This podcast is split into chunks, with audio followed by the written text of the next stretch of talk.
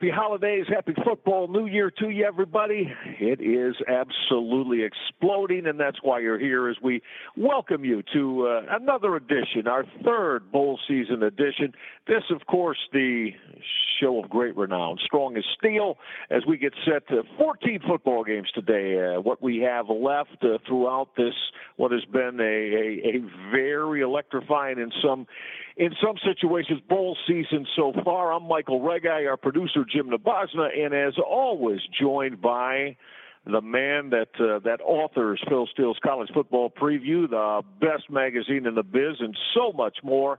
Happy holidays to our guy Phil Steele. Phil, welcome, my friend. Great to have you. Well, thank you very much, Michael. Enjoying the bowl season so far, and uh, boy, I tell you what, we're heading into the meat of it. Seeing a lot of Group of Five versus Group of Five teams so far, but now it's all BCS versus BCS, uh, the Power Conference. I mean, Power Five against Power Five, and uh, it's great to see some of these uh, matchups. Uh, you know, Pac-10, Pac-12 against Big Ten, and, and see who's going to end up as the best conference at the end of the year. Absolutely, going to be a lot of fun, and we're going to go through every one of them. No different than we have since this college football season began way back in the end of August and then Labor Day weekend, the first of September. It's what we do. We do it for you. We love the fact that you're with us, uh, Blog Talk Radio, and of course, uh, always on iTunes. You can listen to any show that we've done. We've done close to 30, counting the preview shows, and as we told you back in July, would go right through uh, the end of the month of December, and we'd encapsulate every one of the bowl matchups, and that's what we're doing. Phil's uh, yearly, yearly expertise in the bowl confidence pool continues as well.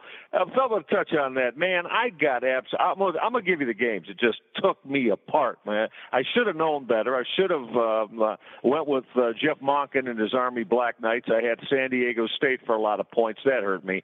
I, I haven't even called Jason Candle yet because the Toledo Rockets. I, I just don't know what they no showed against Appalachian State. And Phil, the other one that hurt me is uh, the group you like to call Smooth. They uh, they certainly did not uh, show up and represent either. I had those three uh, big points, all of them, and that's why I'm nowhere near going to win your bowl confidence pool, my man. Yeah, I, I like San Diego State as well. And you know, Michael, they were up by seven with like two minutes to go, and then the Army gets a touchdown, the two-point conversion. And the thing that surprised me in that game the most was Rocky Long always stops the option. And if you watch that game, they were they didn't stop the option. Army was running the football on them all all game long. Rashaad Penny had a couple of big plays, and the Aztecs appeared in control of the game. I lost 25 points on that one, uh, just like you did. And then uh, the SMU one, you knew you were in trouble at the start of the game when they say, well, you know, Dykes is going to be on the sidelines as the head coach, and he's leaving the offensive play calling to a graduate assistant who's never called plays before. And you're like, okay, I think we're going to struggle here offensively. And uh, sure enough, SMU's offense went out the door in that game. Yeah, and uh, like I said, I, I because I'm so fond of uh, Jason Candle, I, I'm holding off on making that call to just uh, check in and say hi and happy holidays and that sort of thing, Phil. Because boy, it was absolutely shocking that this Toledo Rocket offense was put up 142 yards, absolutely just completely shut down by Appalachian State. Yeah, and uh, you know, App State is a team uh, where I actually had App State in that game, and I thought they played well. But I was surprised that App State dominated the game, like you said, because Toledo's offense had done so well this year. And you know, so far for the bowl confidence contest, doing okay with it. Uh, 20th place right now, uh, 294 points total, and 381 left. So uh, hopefully we'll get up there by the end and, and be a little bit higher than 20. Absolutely, Phil doing so much with uh, ESPN's insider that you'll want to know about. We'll get to that a little bit later on as well. I Hope you've been taking a look at uh, all of Phil's terrific uh, prognostications and uh, assessments uh, on ESPN as he's done a terrific job with that all year long. All right, we've got 14, so let's get rolling without further ado. Phil mentioned we've got a lot of uh, matchups now in the Power Five. Let's start with uh, December 29th slate, and this will be the Belk Bowl, of course, and those Demon Deacons of Wake Forest, seven up and five down. Texas A&M, seven up and five down. The matchup on the year.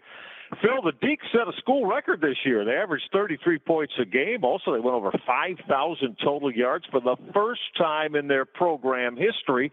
I certainly took note of that. Huge turnaround from last year. They only averaged 19 points a game and 308 yards of total. Oh, quarterback uh, John Wolford, effective year, no doubt, 25-6 TD pick ratio hit 63%. We know Texas A&M splashed real big after the season was over, early December when they fired Kevin Sumlin. In comes Jimbo Fisher from Florida State. 10 years, $75 million. And of course, very young football team. 49 of the 79 Aggies are either freshmen or second year players, redshirt freshmen or sophomores. They led the SEC in uh, quarterback sacks this year with 40. Uh, Landis uh, Durham with uh, 85 of uh, those had a terrific uh, season. Uh, so Jeff Barnes, though, is the uh, special teams uh, co- Jeff Banks, excuse me, special teams coordinator, and he's uh, the interim head coach. You know, Phil, we've seen this before. How motivated will the Aggies uh, be in this football game for uh, for Jeff Banks as Jimbo Fisher watches? Yeah, that's that's a big question here. And you know, when you look at this game, Michael, if it was the start of the year, let's say it was August, and I said Texas A&M is playing Wake Forest in a bowl game, you'd be like, "Wow, A&M's probably favored by 14 points." But you know, the key to me to Wake Forest turnaround has been their offensive line. You go back to when Dave Clawson uh, three years ago started playing all these freshmen, actually two years ago, I should say, uh, on the offensive line. He played basically on almost an entire offensive line made up of freshmen. Now they weren't as big as everybody else, they weren't as strong as everybody else, and they took their lumps. And the same thing last year when those guys became sophomores. Now that they're juniors, they're bigger, stronger, better, and giving. Uh, uh, John Wolford protection, he's not as bad a quarterback as you thought he was because his first two years he had 18 touchdown passes, 21 interceptions. But the first year he was sacked 40 times. Uh, then in 2016, he was sacked 39 times. This year, 17. See the difference in the offensive line? And with less pressure, John Wolford's got 25 touchdowns and six interceptions, like you mentioned. The run game is solid. They don't have any breakaway backs, but they've got a lot of good running backs. Their top receiver, Greg Dortch, was lost uh, to, for the season late in the year. He won't be around. But I like the way Wake Forest offense is going, especially with that offensive line. You look at them defensively, there's some major question marks here. I mean, Wake down the stretch, giving up a lot of yards and points. In fact, in ACC play this year, 452 yards per game. On the season, they gave up 4.5 yards per carry.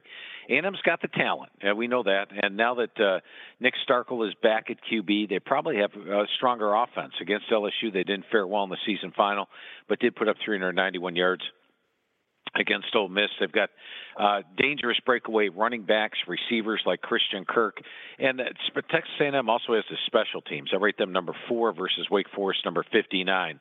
I do think right now Wake's a better team. They are basically it's going to be a home game. I don't can't imagine A&M fans traveling to Charlotte, North Carolina in force for the Belk Bowl, whereas you can imagine Wake Forest fans going there. So I would lean with Wake in this one, but my favorite play, Michael, would be the over because you have two flawed defenses, two strong offenses, and even though the total is 65 and a half, nothing to lose here. I think we see both offenses go all out. So I think that there's going to be some points in this one. All right, offensive fireworks says Phil in that one, and uh, I'm with Phil. I like uh, I like Dave Clawson of Wake Forest. as well. That's the Belk Bowl that uh, begins the day of festivities on um, Friday, December the 29th. Let's uh, move out west. Sun Bowl time. This is a tradition-rich uh, bowl game that's played in El Paso, Texas, and this features the 24th ranked Wolfpack of uh, the ACC, North Carolina State. Dave Doeren's group, eight and four on the year, against Arizona State. Now we know uh, our ESPN buddy uh, Herm Edwards is going to take this program over as uh, the 2018 season will commence. Sun Devils went seven and five this year. Phil, the uh, the pack bolted out to a six and one start, and then they dropped three of their last five at Notre Dame, Clemson at home, and at Wake Forest. Ryan Finley's very efficient. Their quarterback, low pick ratio throughout his career. And the 2017 Nagurski Award winner Bradley Chubb is dominant. He's going to be a top 10 pick in April's NFL draft, no question about that. A as disruptive an edge rusher as you're going to find uh, around uh, the college game. Uh, the Devils, as we said, they're going to welcome Herm Edwards in eventually. Uh, Todd Graham uh, let go, and uh, so this this is a, a, another situation where you've got Graham uh, let go and new head coach coming in. You're not sure how they're going to perform. I like their running backs, Demario uh, Richard and Kalen Ballage. They lead a potent Arizona State attack. Phil, I think they combined for about 1,600 yards together and 18 TDs. How do you evaluate this one again? And it's that same situation again. You've got the the fired head coach and uh, the the program waiting for their new head coach to come on in. Well, the the difference uh, with Arizona State, as opposed to all the other games which have interim head coaches, like you had just talked about with Texas A&M, is Todd Graham's actually going to coach this team, and I like that fact. Mm-hmm. I think that the you know he, rec- he recruited each and every one of these players. Uh, and Todd Graham's the type of guy who, if if you believe in Todd, he's going to believe in you. And you know, there's a lot of strong relationships there. And if I'm a player, and I don't give my best effort for Todd Graham in his final game at Arizona State. He stuck around. He didn't have to stick around coach this bowl game, but he wanted to. Uh, granted, the, the coordinators are going to be different, but with Todd Graham still there, I think the players are going to give top effort. Now, I do think NC State's stronger on the offensive line, defensive line. Skill player wise, I'm going to give the edge to Arizona State, as you mentioned. Uh, Demario Richard and then uh, Kalen Ballage. They've got N'Keal Harry, Kyle Williams at the receiver corps, along with Jalen Harvey. They've got some pretty capable guys there. And then you take a look at the fact I think they'll have more fans there. They're uh, closer. The Pac-12 team generally does better in the Sun Belt or in the Sun Bowl, I should say. Uh, it's Todd Graham's final game. They have the special teams edge, number 33 against number 104. And I've been using Arizona State as an underdog all year. This team is one of the better underdog teams in the country. Uh, delivered a lot of outright upsets. They they upset Washington. They upset Utah on the road. They upset the unbeaten at the time Oregon Ducks. So I think Arizona State comes to play for their outgoing head coach Todd Graham. I like the Sun Devils. They're getting a full touchdown here as well. I think they've got a shot at pulling the outright upset. Yeah, I like your thought about Todd Graham on that as well, and that's something that uh, yes should play a factor in this one too. So that is the Sun Bowl in El Paso, Texas. Strong as Steele as we're in the last leg of our our bowl matchups, our previews, evaluations for each and every one of you, as we have done all year long. Let's uh, let's stay on December 29th, uh, back into the state of Tennessee, Nashville, the Music City Bowl. Northwestern Wildcats of the Big Ten. 21st ranked on the year. They're in the top 25 for the last three, four weeks of the season. And Pat Fitzgerald's squad, so they dropped back-to-back games to Wisconsin and Penn State, and they dropped to two and three, and then uh, voila, they ripped off seven consecutive wins. They roll into Nashville, one of the hottest squads in the nation. Now, there's no doubt about that. They're playing terrific football. The offense led by quarterback uh, Clayton Thorson. And Phil, you know, I started looking at some of the history of uh, running backs around uh, college football, history of the game. And I did not realize, and I thought, uh, unbelievable. Justin Jackson, the outstanding Northwestern running back, is the 11th best ground gainer in NCAA history. So he never gets mentioned in the uh, the best of the running backs around the country. I'll be real honest, you and I didn't mention him a whole lot this year. 5,283 yards for his career, looking to do damage one more time. So it's going to be against uh, the Kentucky Wildcats and uh, that 7 and 5 football team. And head coach Mark Stoops, he's got a, uh, a challenge on his hands trying to deal with Thorson and Justin Jackson. Course, they got drilled by Louisville 44-17 regular season finale. Week before, they got ripped 42-13 by Georgia. So, Phil, we're looking at a Kentucky football team here that uh, aggregate score got beat 86-30 in those last two football games of the year. Now they're going to have to get the D squared away, as we said. Running back Benny Snell Jr. is legit. He averages about 110 yards per uh, per game with 18 TDs, but I mean, Phil, Mark Stoops, you going to be able to come up with a way to wipe off those final two games and get a handle on this Northwestern offense?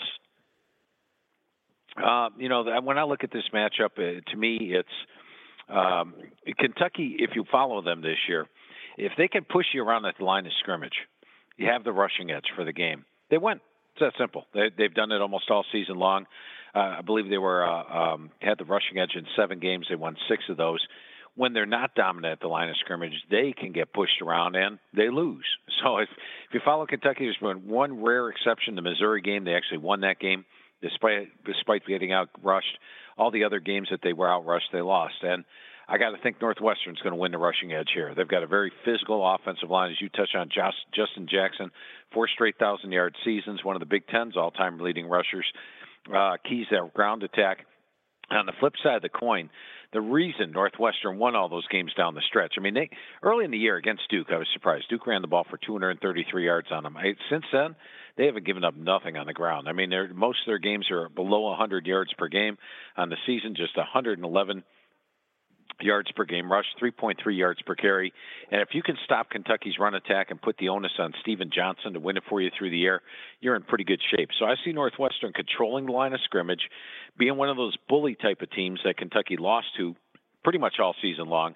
And uh, even though Northwestern, for years under Pat Fitzgerald, always did great as an underdog, poor as a favorite, they're actually starting to come around as a favorite and have a winning record the last three years uh, in the favorites role. So I'm going to go with Northwestern and uh, even laying the points here. I like the Northwestern Wildcats to win this battle of the Wildcats. Yeah, that's right. Uh, ditto me right along with Phil on that. Uh, Northwestern and Kentucky. That is the Music City Bowl. Great to have all of you along the Strong as Steele. Our producer Jim Nabosna here, uh, as well as uh, Phil Steele and yours truly. We uh, all three of us wish you uh, the very, very best of uh, the holiday season and spirit and cheer and everything that's good for you and your families. And we know that means uh, a tremendous slate of college football bowl action, and that's what we're here doing with you. Uh, you know, we mentioned most of these matchups. Now we're getting into the uh, uh, the Power Fives, whether it's uh, Big Ten, uh, Pac-12, whether it's Big 12 involved in the the college football playoff, or the, all the SEC action against the Big Ten, in, in some cases. This one here, this is the last one left that that is the real Group of Five matchup. Group of Five against Group of Five. Tomorrow, the Arizona Bowl on December 29th. Utah State, six up and six down out of the year out of the Mountain West, and from the Sun Belt, New Mexico State. A pair of six and six football teams. And Phil, as we go through this, Matt Wells, the head coach at Utah State, his Aggies they closed that Mountain West regular season. They got uh, they got beat 38-35 in the loss at Air Force. But they are making their sixth bowl trip in the last seven seasons. Balanced offense, 170 yards rush and uh, 223 in the air, doing it with a couple of QBs. Jordan Love, the redshirt freshman, Kent Myers. They split time through the year. Love has started the last five, but Phil, I want to give you kudos, my friend, because I, I thought this was the case, and I went back and looked, and sure enough, you compared Utah State this year to Idaho in 2016, meaning keep an eye on this football team, and or rather New Mexico State. I apologize, New Mexico State to Idaho out of the Sun Belt. Keep an eye on this football team, a team that's uh, going to be a bowl team in 17. So congratulations, you were right on that. Your quarterback uh, there, Tyler Rogers, a solid year, 3,800 yards, 26 TDs. And New Mexico State, uh, you know, sitting at uh, four and six, but they got bowl eligible, Phil, with those uh, with those back-to-back wins over Idaho and South Alabama. So again, congrats on picking them as a, a team to uh, keep an eye on this year. And how do you think they fare in this one against Utah State? Yeah, I appreciate you bringing that up, Michael. In fact, uh, you know, everybody asks me every year, "Who's your favorite team?" And I always say it's a team I picked higher than everybody else. And in this case, both these teams fit that category. I was a Utah State and a New Mexico State fan all season long and glad to see them both in there. And by the way, it is New Mexico State's first bowl game since 1960. They had the longest bowl drought out there and finally ended it. So 1960, a pretty good year. And uh, New Mexico State is a, a team that finally ended that bowl drought. Now, when you look at the two matchups, I like New Mexico State's offense, no doubt about it. Tyler Rogers, as you pointed out, a dangerous QB, and Larry Rose III, worth the price of admission. If you haven't watched Larry Rose play a football game yet, he is a dangerous runner. He averages 4.7 yards per carry. Defense, got to give the edge there to uh, Utah State. Now, I will say this New Mexico State's got a pretty good defensive line. And when I talked to Coach Martin, who I believe is a friend of both yours and mine, Michael, uh, Doug Martin, of course, used to be the mm-hmm. head coach at Kent State.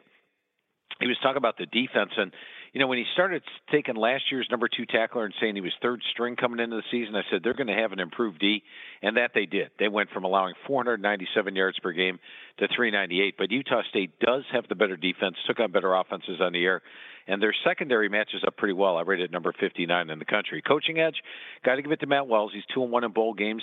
Doug Martin is actually 0 and 0 in bowl games, so it'll be good to see him uh, finally get to coach a bowl game. But the biggest edge in this game is got to be the special teams.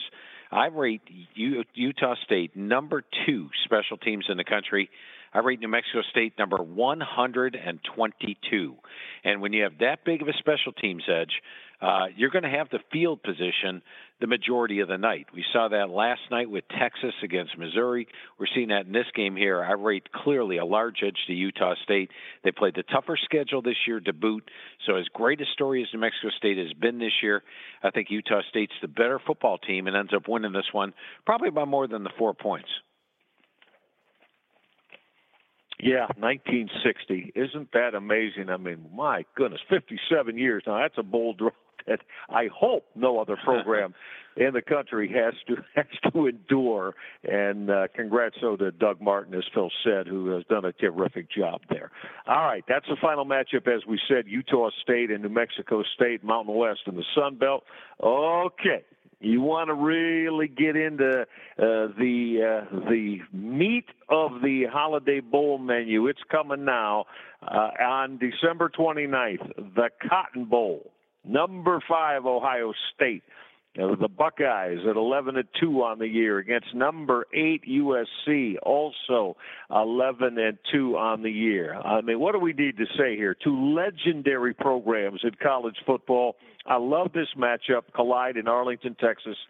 Remember last year, other than the national championship game uh, with Clemson uh, winning on the the Deshaun Watson, the Hunter Renfrow TD pass with the clock hitting triple zeros. Phil, you and I touted, you said, keep an eye on Penn State and USC in the Rose Bowl, and Michigan and Florida State in the Orange Bowl. And last year, outside the national championship game, those two were the very best electrifying matchups. I think we've got the very same thing here. As we said, look, Ohio State, right, Phil, I, we've talked about it all year, sixth nationally in total offense, 523 yards a game. They average 42 and a half. And Got to tell you, J.T. Barrett, I've been surprised he's been maligned uh, as much as he has by many Ohio State fans. Kind of a love hate relationship with him. 37 wins in his career, the most of any quarterback in Ohio State history. They want to go out big. He wants to go out big. The Ohio State amazingly has dropped seven in a row and eight of the last nine against USC. And that goes back to the 74 Rose Bowl win. Expect to see a heavy dose, though, of freshman running back J.K. Dobbins. He's phenomenal, a breakout talent, set the program record for freshman running backs, over 1,300 yards, seven and a half yards per toe to the football, fifth in the nation. And Phil, we know USC counters with a great one of their own, Ronald Jones, an All American, almost 1,500 yards and 18 touchdowns, nine 100 yard plus games. And Phil, I look to fifth all time in USC's prestigious career rushing list. The four ahead of them Charles White, Marcus Allen, Anthony Davis, and Ricky Bell. That's how good of a college running back that uh, that Ronald Jones uh, has been. Uh, Sam Darnold's going to get a lot of attention in this one, Phil. We know that 20 and three as a two-year starter here. Uh, uh, listen, it's classic. It's going to be classic. Give us your evaluation and maybe where you see uh, an edge that a lot of us wouldn't look at for Ohio State and USC. Well, you know, when you look at this game on paper or play it in a computer, Ohio State's going to come up probably about a two touchdown favorite. So, you know, the line being seven and a half probably surprises some people. Ohio State's over a touchdown favorite, but really computer ratings would have Ohio State either the number two team in the country or number one.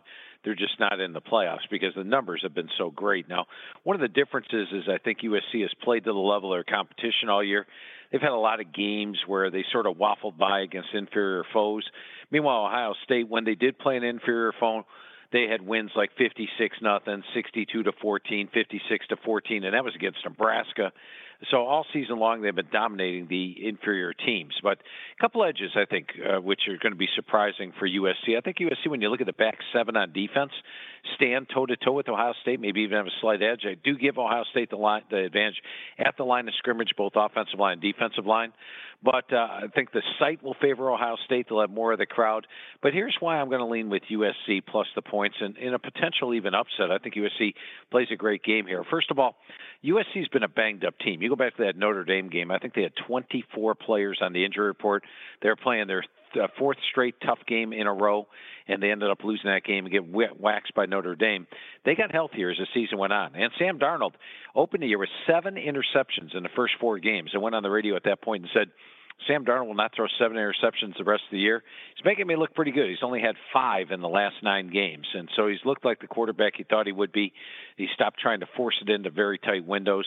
Ronald Jones, as you touched on, the dangerous back. The other advantage is how Ohio State has played against their toughest opponents this year. Now, against Oklahoma, they lost outright at home. Against Penn State, they escaped with a one point win. Against uh, Michigan, they actually only led that game by six, got a late touchdown to win it by 11, or only led by four, got a late touchdown to win by 11. And then Wisconsin, a team I thought they outmatched, they only won that game by six. So it's not like they've blown out any of their opponents that they played so far this year, the big opponents. And I think USC clearly falls into that category. Talent wise, they're right there with Ohio State. I think both teams are well motivated. I think this one goes right down to the wire. So I like the underdog Trojans in this one, plus the points. Nice call, Phil, and uh, I'm uh, I'm right with you on that uh, with with USC and and this one against Ohio State. But it it could be a classic, and as we said, I mean, uh, last year to me, Penn State and USC and the Rose Bowl was phenomenal, as was Michigan and Florida State, one point game in the Orange Bowl, and we'll expect something like this in this one. All right, great to have you along here on Strongest Steel. We are rolling as now. We're through December 29th. Let's get up uh, into December 30th as we continue on. Jacksonville, Florida, the spot Tech Slayer Bowl as we go ACC against SEC here. Louisville's Cardinals eight and four in the ACC, or excuse, overall four and four in the ACC against another eight and four football team in the SEC, Mississippi State, and uh, four and four in conference play. Cards won their final three to get to that eight win plateau, and Phil. All they did, Lamar Jackson and crew, they averaged 46 points a game in those final three games that uh, they rolled the competition. Jackson, I mean, what do you want to say about uh, this young man? Uh, a lot of people thought he should have won the Heisman again. Rushed for 1,400 yards, 17 touchdowns, threw for another close to 3,500 yards with 25 more TDs. So he accounted for 42 total touchdowns this year. Um, three of the cards, his receivers over 600 yards, uh, led by uh, Jaylen Smith and Dez Fitzpatrick. They combined for 15 TDs. Now, Mississippi State, they lost two of their last three to set you up for Phil's evaluation, and they also lost head coach uh, Dan Mullen, of course to Florida, where he was with Urban Meyer as his offensive coordinator back in the day. Joe Moorhead, as we know, is in from Penn State, the 2016 and 17 offensive coordinator of the year. Fabulous job for James Franklin in Penn State. Greg Knox is your interim head coach for the Bulldogs of Mississippi State. True freshman quarterback Keytaon Thompson is in for the injured Nick Fitzgerald. Interim head coach Phil, Nick Fitzgerald injured and out. True freshman Keytaon Thompson in. How does that factor in against Lamar Jackson and Louisville? Uh, factors in pretty large. If this game is during the regular season, Dan Mullen was head coach. Uh, that the Mississippi State had uh, Nick Fitzgerald at QB, and let's say even Mississippi State was at home, I'd favor the Bulldogs. They've got the better defense, better special teams, and uh, they played better than my expectations this year. But in this particular matchup, I like the uh, timing and the situation and the overall talent. I like Louisville in this one, and let me explain to you why. Uh, first of all, you go back to the quarterback spot. Thompson, as you mentioned, looked okay in the Egg Bowl, but uh, this is Lamar Jackson who's closing out his career strong. You look at his last three games; they were remarkable. Nobody just was just paying attention to it. They played Virginia, Syracuse, and Kentucky. Looked great, and I think um, Lamar Jackson finishes off his career with a big game here. Then, as you touched on the coaching, not only is Mississippi State without Dan Mullen, they're without their offensive coordinator and defensive coordinator. And if I'm Bobby Petrino, I'm feeling a little bit of heat. I mean, eight and four when folks were talking about us contending for the ACC title game, a disappointing eight and four. They were favored in three of the four games that they lost. I want to finish off the season just as strong as we finished those last three games. I need a big win to build some momentum for next year. So add it all up. I like Louisville in this one. They are minus six and a half against Mississippi State, and I think they they win it by more than that uh, on the road or in the the TaxSlayer Bowl. Yeah, I, I'm with you, Phil. I like that call as well because I, I just, you know, as as we've talked about early, teams with interim head coaches and uh, a lot of times that new head coach is there on site uh, watching the program. It just doesn't seem to lead to quality performances. So uh, that's exactly what we have in Jacksonville, and uh, Phil and I both like Louisville in this one. All right, let's go to a Big 12 matchup here on Strongest Steel against the American Athletic Conference. Iowa State, seven and five, one of the darlings of the early part of uh, this 2017 season with head coach Matt Campbell. They'll take on a team that's flown under the radar a little bit, but boy, what do we tell you about uh, the Memphis Tigers, 20th ranked out of the American Athletic, 10 and two on the year. The only American loss uh, was that uh, that uh, that wild one uh, against. Uh, against UCF uh, during the course of the year. So it's a seven win season for the first time since 2005 for the Cyclone program. As you said, Matt Campbell, the uh, young man who played his college football at Division three Power uh, Mount Union, then did a tremendous job as a head coach at Toledo with a MAC, beat both Oklahoma and TCU in Big 12 play. That's why I said they were the darlings of uh, the college football upset world for a while. Uh, second year under Campbell. They went from three wins and 16. He's looking for his eighth win if they can grab this bowl victory over Memphis. Uh, their last time they were in a bowl was five years ago in the 2012 season when they were in this Liberty Bowl and lost to Tulsa. Now, I've touted Memphis uh, quarterback gunslinger, and has too, Riley Ferguson, all year long. Way back to the previews, so keep an eye out for Riley Ferguson. He might fly under the radar. Well, he didn't disappoint. Led the offense to 47 points a game. That's second in the FBS. Second behind league rival UCF. Fourth in the FBS with 548 yards per game, Phil, that you've been all over all year long. Oklahoma, Oklahoma State, Louisville were the top three. So uh, when you look at this one, you know, uh, as we mentioned, Riley Ferguson, uh, he was terrific this season 36 touchdowns, hit 63%, threw for just a few yards shy of 4,000. He had four games where he threw four touchdown passes or more. I don't know, Phil. This one, uh, again, can a group of five here from Memphis uh, pull a little bit of a shock against Iowa State for the Big 12 and the Liberty? Playing at home, yeah, well, right? Memphis is a yeah, Memphis is at home in the Liberty Bowl. They are a four point favorite in this game against Iowa State. They come in with a better record, and no doubt they have the better offense. They averaged uh, 48 points per game. Iowa State averages 30. You talked about Ferguson, also Darrell Henderson, a thousand yard rusher, a running back who averaged 8.9 yards per carry. And watch Anthony Miller. When I was talking to Mel Kiper, very high on Anthony Miller. In fact, he's higher on Anthony Miller than he is on Riley Ferguson. Says he's made Riley Ferguson look pretty good. So watch Anthony Miller and his 17 touchdowns in this game. Meanwhile, with Iowa State, uh, they've got capable guys. Kyle Kempt is a Oregon State transfer. wasn't even going to start at, at uh, Oregon State, but has done well here.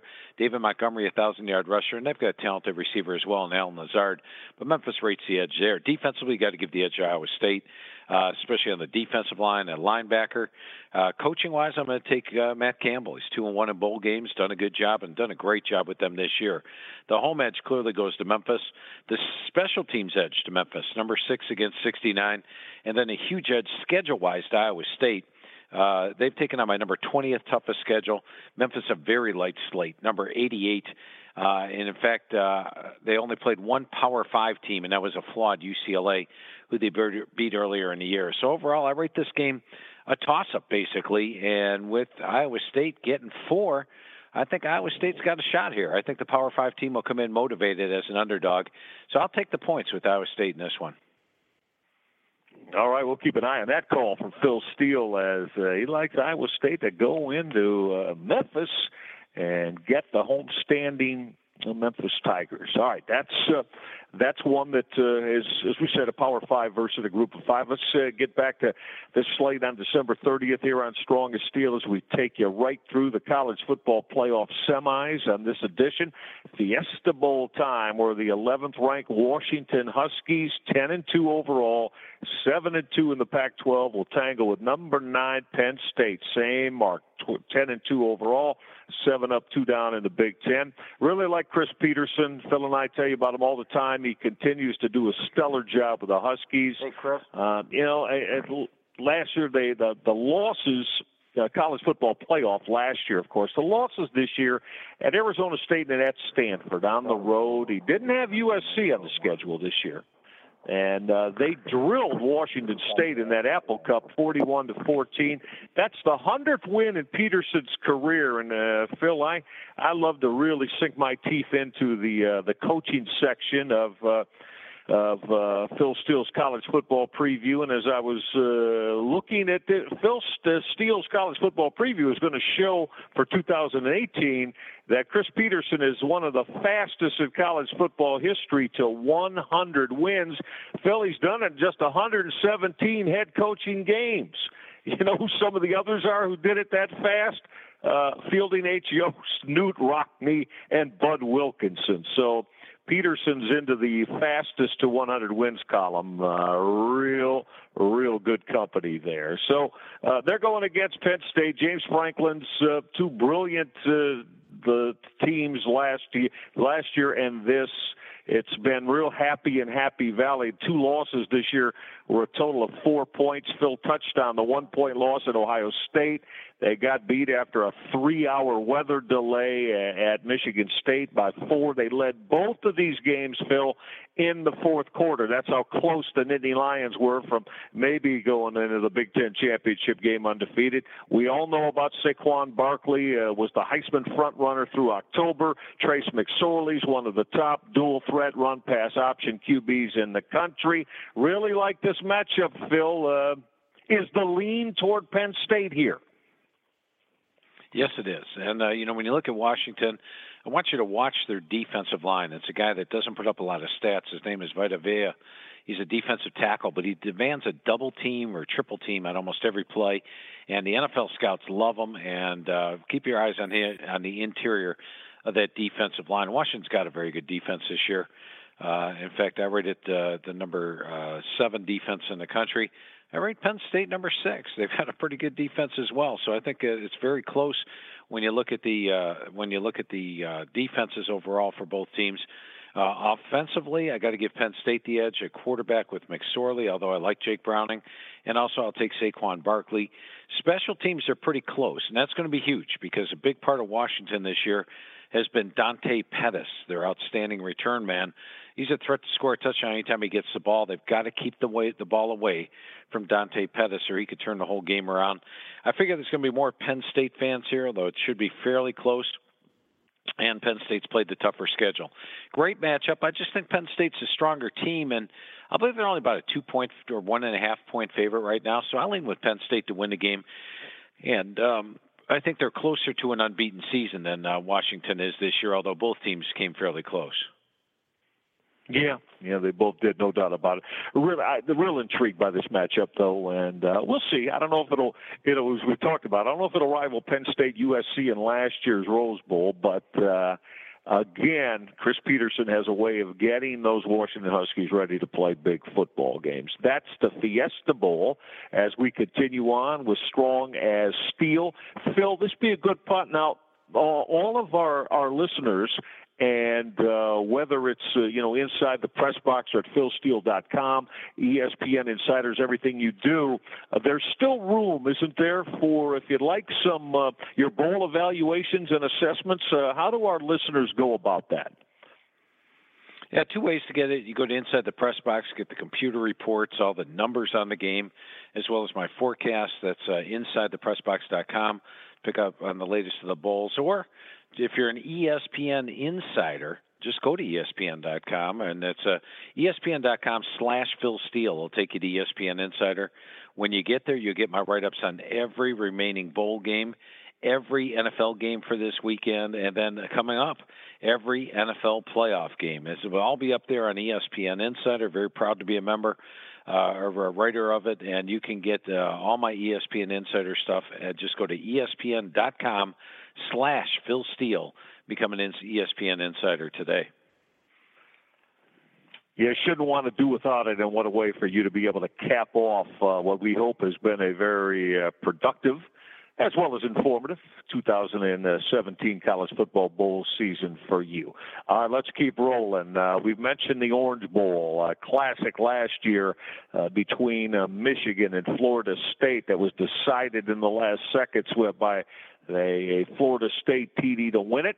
This one could be the exact same way. Number 10, Miami, the Canes out of the ACC, 10 and 2 overall, 7 and 1 in conference play against those uh, number 6 Wisconsin Badgers, whose only loss of the year in the Big Ten championship game against Ohio State. The win, a win would give the Canes in this one their seventh Orange Bowl championship in their history, and we know if you go back into the uh, the through the decade of the 80s and on into the early 90s, I mean Miami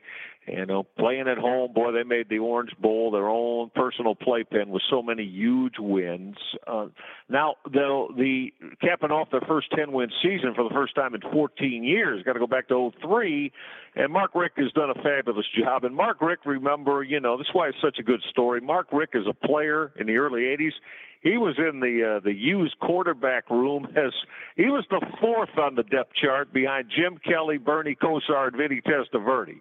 So he didn't get a lot of playing time as his career evolved. But boy, he's been a fabulous head coach. He went that coaching route, and of course. He's got his own quarterback that he likes, um, uh, Malik Rosier. Rosier with the uh, 30 touchdown uh, passes this year. He tied Vinny Testaverde's uh, record in 1986, by the way. And when you look at uh, this football team, are they poised to deal with a team like Wisconsin, the uh, the ultimate strong, powerful offensive line, defensive line football team? Phil, they went into that uh, as we said, they're undefeated and went into the Big Ten championship game 12 and 0, got beat 27-21 by Ohio State. Uh, you know, offensively, of course, we know what this is all about. They want to pound you and uh, the football very, very uh, effectively.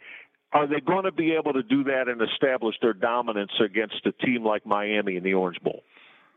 Well, that's a big question. It really uh, that's part part of the game to watch to see if Wisconsin's going to win because many times you get the big offensive line like Wisconsin has, you get the outstanding running back like Jonathan Taylor, who's averaging 6.8 yards per carry and has a chance of topping 2,000 yards in this game. He's got 1847 on the year. And uh, then you match them up against the speedy, athletic defensive front of Miami. And we saw the same type of matchup against Ohio State in the Big Ten championship game. Ohio State's excellent defensive front slowed Wisconsin down. In fact, held them to 60 yards rushing on 32 carries. And, you know, Miami's a team that took on Notre Dame, which came, came in rolling in, averaging seven yards per carry on the season. they held Notre Dame to 109 yards rushing and 3.0 yards per carry. And when you look at the matchup, a lot of folks say, well, you know, Clemson steamrolled them 38 to 3. So how's that defense? Well, their defense wasn't bad. They only gave up 331 yards to Clemson. A lot of it was the offensive ineptitude that they had. And part of that was because running back Mark Walton's out for the year, their top receiver Christian Herndon out for the year or excuse me, their top tight end, Christopher Herndon, out for the year. One of their top receivers, Ahmmon Richards, out for the year. So they were shorthanded offensively, and they're still shorthanded here. As you heard, all three of those players are out for the year, and they're running into a Wisconsin offense that I rate number one in the country right now. Now, Ohio State did get 449 yards on them, uh, but a lot of that was big plays. I thought they played well a good portion of the game. So what we have here is two outstanding defenses two offenses where I think Wisconsin played very few elite defenses like this during the year. Ohio State would be one, Michigan would be the other, and in that game they only had 14 first downs. And uh, Miami's offense is flawed as well. So my favorite play in this one, Michael, uh, which is tough for me to pick a side because I can make a case for both Wisconsin and Miami. I actually like under 45 the best in this game. Mm, so let those defenses come out in that one, and Phil laid out why. I, I understand why you'd want to go that way.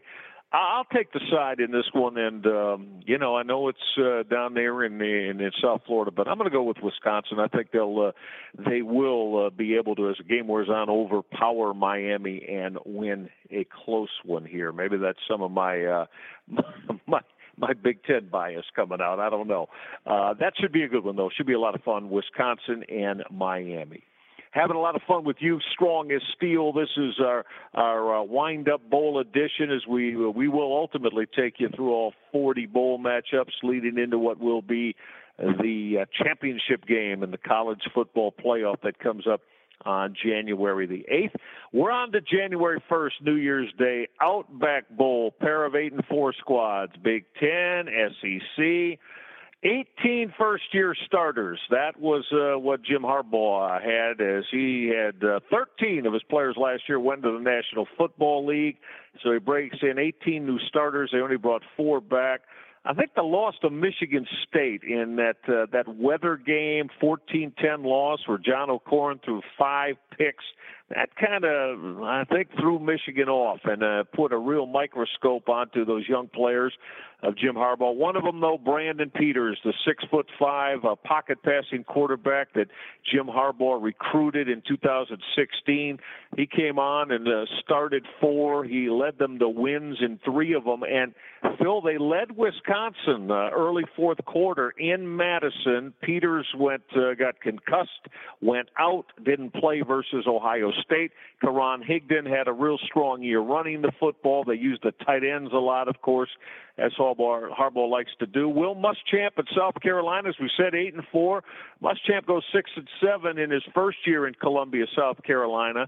So he upped that this year, eight and four. Wins a couple more football games here you know, I thought as the year went on, I was expecting more out of their offense, Phil. Maybe you could break that down a little bit better. But Jake Bentley and friends rather rather pedestrian in how things unfolded there. Defensively, uh, a good football program. Skai Moore, their linebackers, outstanding. But I, I look, I mean, I don't know. I, I, uh, I don't want to say I'm disappointed by South Carolina this year, Phil, but I, I guess I was expecting uh, to be a little bit more prolific in a lot of areas of their game. How about you? Well, there was two key factors that happened to South Carolina during the year. Their top receiver by far, Deebo Samuel, a game breaker. In fact, against Kentucky in week three, he had five catches for 122 yards, also dangerous on the return game. He was injured and lost for the year. And then shortly thereafter, their top running back, Rico Dowdle, went down to injury and was lost for the year, and he missed the last five or six games for him. So I think losing your top running back, your top receiver, did hurt that South Carolina offense down the stretch. Uh, Bentley did well, as you touched on. Not an overwhelming year 16 touchdowns, 11 interceptions. Probably expected a little more uh, because as a true freshman, and a, I believe he's a 17 year old true freshman, maybe 18, uh, nine touchdowns, four interceptions last year. So he expected a little bit more, didn't quite get it. But uh, part of that was the offensive line that was all banged up. At one point, they were missing three starters on the offensive line. They got a couple of those guys back, but the top running back, top receiver, not coming back. And you know, when I break down this matchup, Michael, I, you know, South Carolina's probably played above what was expected for them this year, getting the eight wins, and probably above what they deserved. You look at the opener against NC State. In that game, they won 35-28 against a pretty good Wolfpack team. They were actually out first down 29 to 12. They were outgained by 258 yards, but somehow, some way, Will Muschamp had them winning that football game. And then you go to the flip side of the coin. I know Michigan fans were expecting more than eight and four this year, even with the schedule as it was, knowing they'd probably be an underdog in three of their games this year. It's a Michigan team that uh, I think disappointed their fans, but overall they're not doing too bad. In fact, Michigan this season outgained their opponents by 86 yards per game. Meanwhile, South Carolina as despite the same exact record, have been outgained by 34 yards per game. So I think Michigan's got the better offense, actually. And even though they have, don't have a better offense than many teams, they do have the better offense. They clearly have the better defense. Number six against number 32. Special teams are close, so no great equalizer there. And the coaching is pretty close. So I, I think Michigan's just simply the better team. I think they're going to be hungry coming off losses to Wisconsin and Ohio State. And as I mentioned earlier, they only trailed Ohio State by four late in the fourth quarter till giving up a touchdown. I'm going to go with Michigan, even though you, you'd like to play with underdogs. Generally, once you get to January 1, the favorites take over, and I think this is one favorite that takes over. I like the Wolverines in this one. Yeah, and as a sidebar to that too, I mentioned Brandon Peters, Phil. Of course, Jim Harbaugh uh, brought in uh, Shea Patterson, who was, I think, a uh, a PS number one two years ago at the quarterback position, one of the top recruited quarterbacks in the country. Started his career as Ole Miss. Now the question is, will he be eligible for 2018? We're going to have to wait until the NCAA decides on that, and it could be as late as February. But uh, yeah, I'm with Phil. I'll go Big Ten here over SEC, Michigan over South Carolina. Let's go to the Peach Bowl on Strong Steele on January 1st. Oh, Scott Frost and the UCF, huh? What a fabulous year they have, and but uh, as their reward, Oh, look out. Uh, Got to deal with that group from Auburn, Alabama. Gus Malzahn and his Auburn Tigers, who, uh, of course, I think made a lot of the college football world happy that just uh, uh, doesn't want to ever root for the top dog, and that top dog, of course, has been Nick Saban uh, for about the last uh, 11 years that he's been in Tuscaloosa. But it was Auburn that came up with that Iron Bowl win at home over Alabama on uh, November the 25th, of course, uh, to win the SEC West. But of course, those Tigers then uh, ran into those uh, Georgia Bulldogs in the SEC championship game. But UCF, of course, one of the most, Phil will tell you about it in a moment here. I mean, this is one of the most electrifying, potent offenses in the country. I think we mentioned earlier in the show that they uh, they led the nation this year in points per game. Now, Scott Frost has already taken the Nebraska Cornhuskers job, and Phil, he's been trying to do. Now, here's one. He's been trying to do both through the entire month of December. He's in Lincoln recruiting for Nebraska with the early signing period. He wants to see it through with UCF and and uh, run practices and coach in the bowl. How in the world has this played out for Scott Frost? And uh, how is the approach going to be for UCF against an opportunity to really, really? I mean, they're on the map, but I mean they they beat Auburn here in the Peach Bowl, they're really going to have the uh, the college football world buzzing. Yeah, the group of five have pulled three upsets the last four years in the meetings between the group of five and Power Five in these big bowl games, and uh, so I think they're going to come in highly motivated. They're thrilled that Scott Frost stuck around, so the players will be highly motivated this year. But the thing I look at is when you look at UCF and you look at the defenses they faced so far this year, Maybe the top defense was USF, which barely edged into the top 40. Every other team was in the bottom 20 or 30 of the NCAA. Auburn's got a little different defense than that. Uh, they've got one of the best defensive lines in the country, one of the best overall defenses. In fact, they held their opponents to 121 yards below their season average. UCF, one of their players spouting off that they've got UCF speed, and the SEC doesn't have that type of speed. I got news flash for you, buddy. The SEC has plenty of speed, uh, so I think that that's going to motivate Auburn a little, as well as the undefeated record for UCF in this one will motivate Auburn. So a lot of times you worry: is the Power Five team going to come motivated? I think 12 and 0 UCF, the chance to knock off a third double-digit undefeated team in one in the same year after beating both Georgia and Alabama should have them motivated. And if Auburn's motivated, they're the much better football team on both sides of the ball. I mean, you could put check marks up and down pointing out Auburn, well, left and right. Uh, they'll have the site edge. Uh, they play they play at this site all the time in the Sugar Bowl. Special teams edge a little bit to UCF. Once again, they played a softer schedule. They'll be motivated by being the underdog. And uh, McKenzie Milton is a dangerous runner, but once again, they haven't really faced a true defense this year. Uh, as long as Auburn comes to play, and I think they will, I like Auburn to win this one by double digits.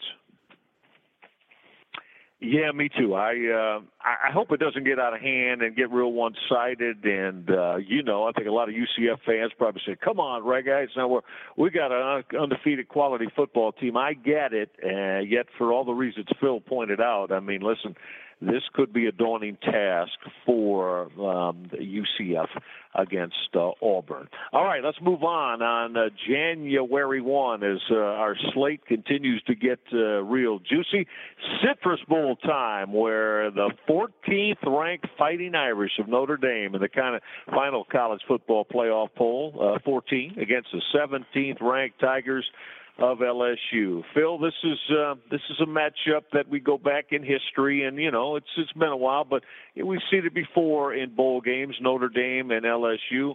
Brian Kelly's squad, uh, you know, had everybody's attention until, as you brought up when we were uh, going through Miami and Wisconsin, until they got absolutely shellacked down in uh, South Florida, and things got a little bit sideways for them. Then uh, you know lost again as well uh, against Stanford. LSU, a football team, I don't just a lot of, always seems to be a lot of upheaval, Phil, around Ed Orgeron and everything that's going on there. Now, there's a possibility that there could be staff changes. There's murmurings of that happening as well.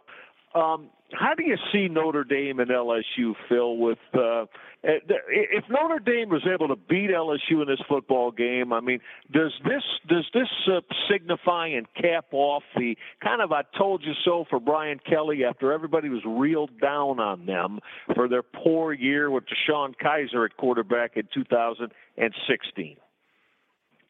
Yeah, I, I think it would be a big help, especially way they finished off the year. I mean, uh, Notre Dame at one point only had a one point loss to Georgia, but to be dominated at the line of scrimmage by Miami of Florida, and then same thing against Stanford, only ran for 3.5 yards.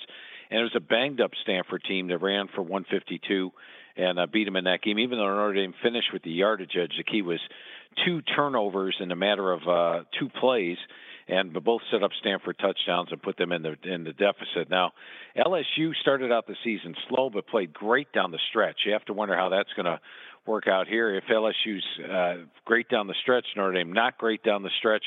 The current form would say LSU wins this game, but and L- and Notre Dame probably going to be without a couple of top receivers for this one as well. So a couple of question marks for Notre Dame on the offensive side of the ball. Can that offensive line, which by the way won the Joe Moore Award for top offensive line in the country, it's got two All Americans on it, Quenton Nelson uh, one of them, Matt McGlinchey, the other. So they, they've got the talent there at Notre Dame. Now, can they run the ball on a very good and athletic LSU defensive front seven? That's going to be the key. I like both defenses here. In fact, on the season, Notre Dame's defense holding opponents 50 yards below their season average, LSU 88. Uh, it's one of those where it's tough to call. I can make a case for LSU, and yet I can see Notre Dame possibly pulling the upset like they did a few years ago when they played LSU in a bowl game. I'm going to go with under as my favorite play in this one, uh, under 51 and a half in the uh, the Notre Dame LSU game. I think both defenses will do well.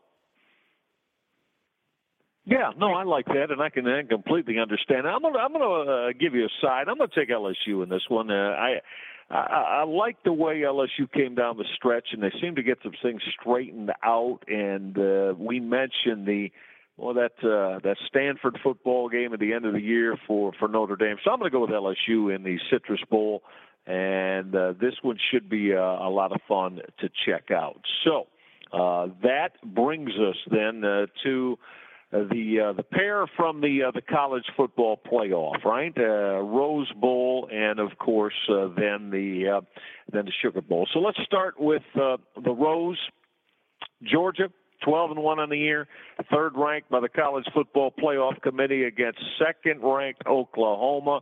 Both of these 12 and one football teams. Uh, Kirby Smart's done a fabulous job, Phil. I think we'd all agree on that.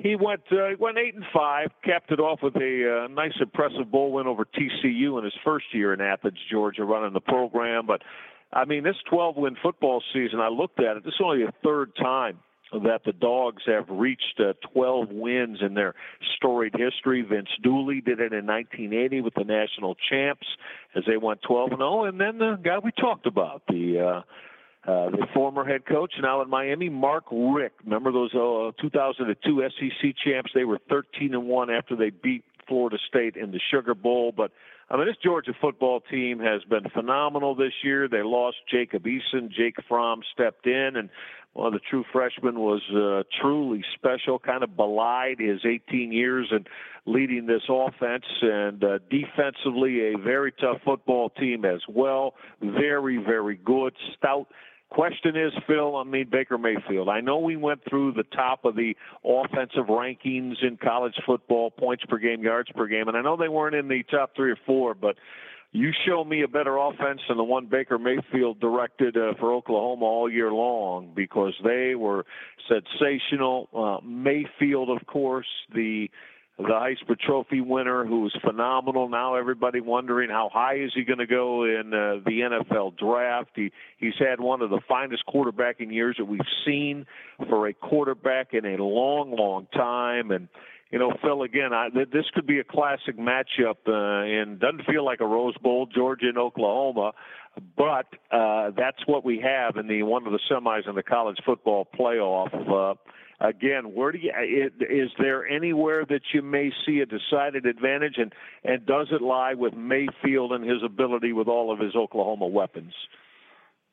Well, you know, I'm going to throw you a little curveball here, Michael. I know we're running out of time on the podcast today. You've pretty much covered both sides of that game. I rate the game a toss-up.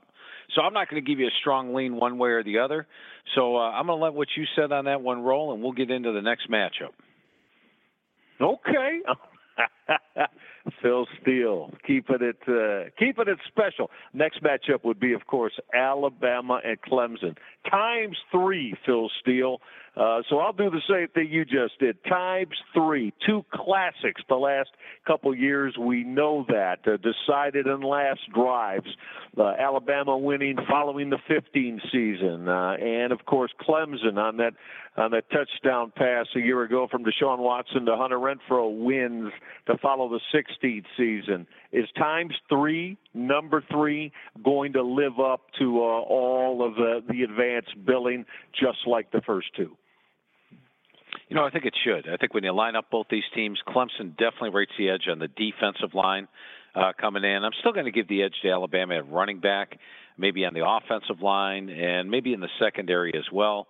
Coaches, how do you go against either one of these coaches? I mean, Dabo Swinney, I believe, is nine and one his last ten postseason games. How do you go against that? Nick Saban, one of the best ever. Uh, special teams edge, though, I give the edge to Alabama. I've give, got them rated number 24, and I've got Clemson number 99. Now, last year, Clemson wore them down. They ran that fast-paced offense and got them, but they also had Deshaun Watson. Deshaun Watson came into that game with 80 career touchdown passes. Kelly Bryant comes in with 13, only 13 touchdowns, six interceptions.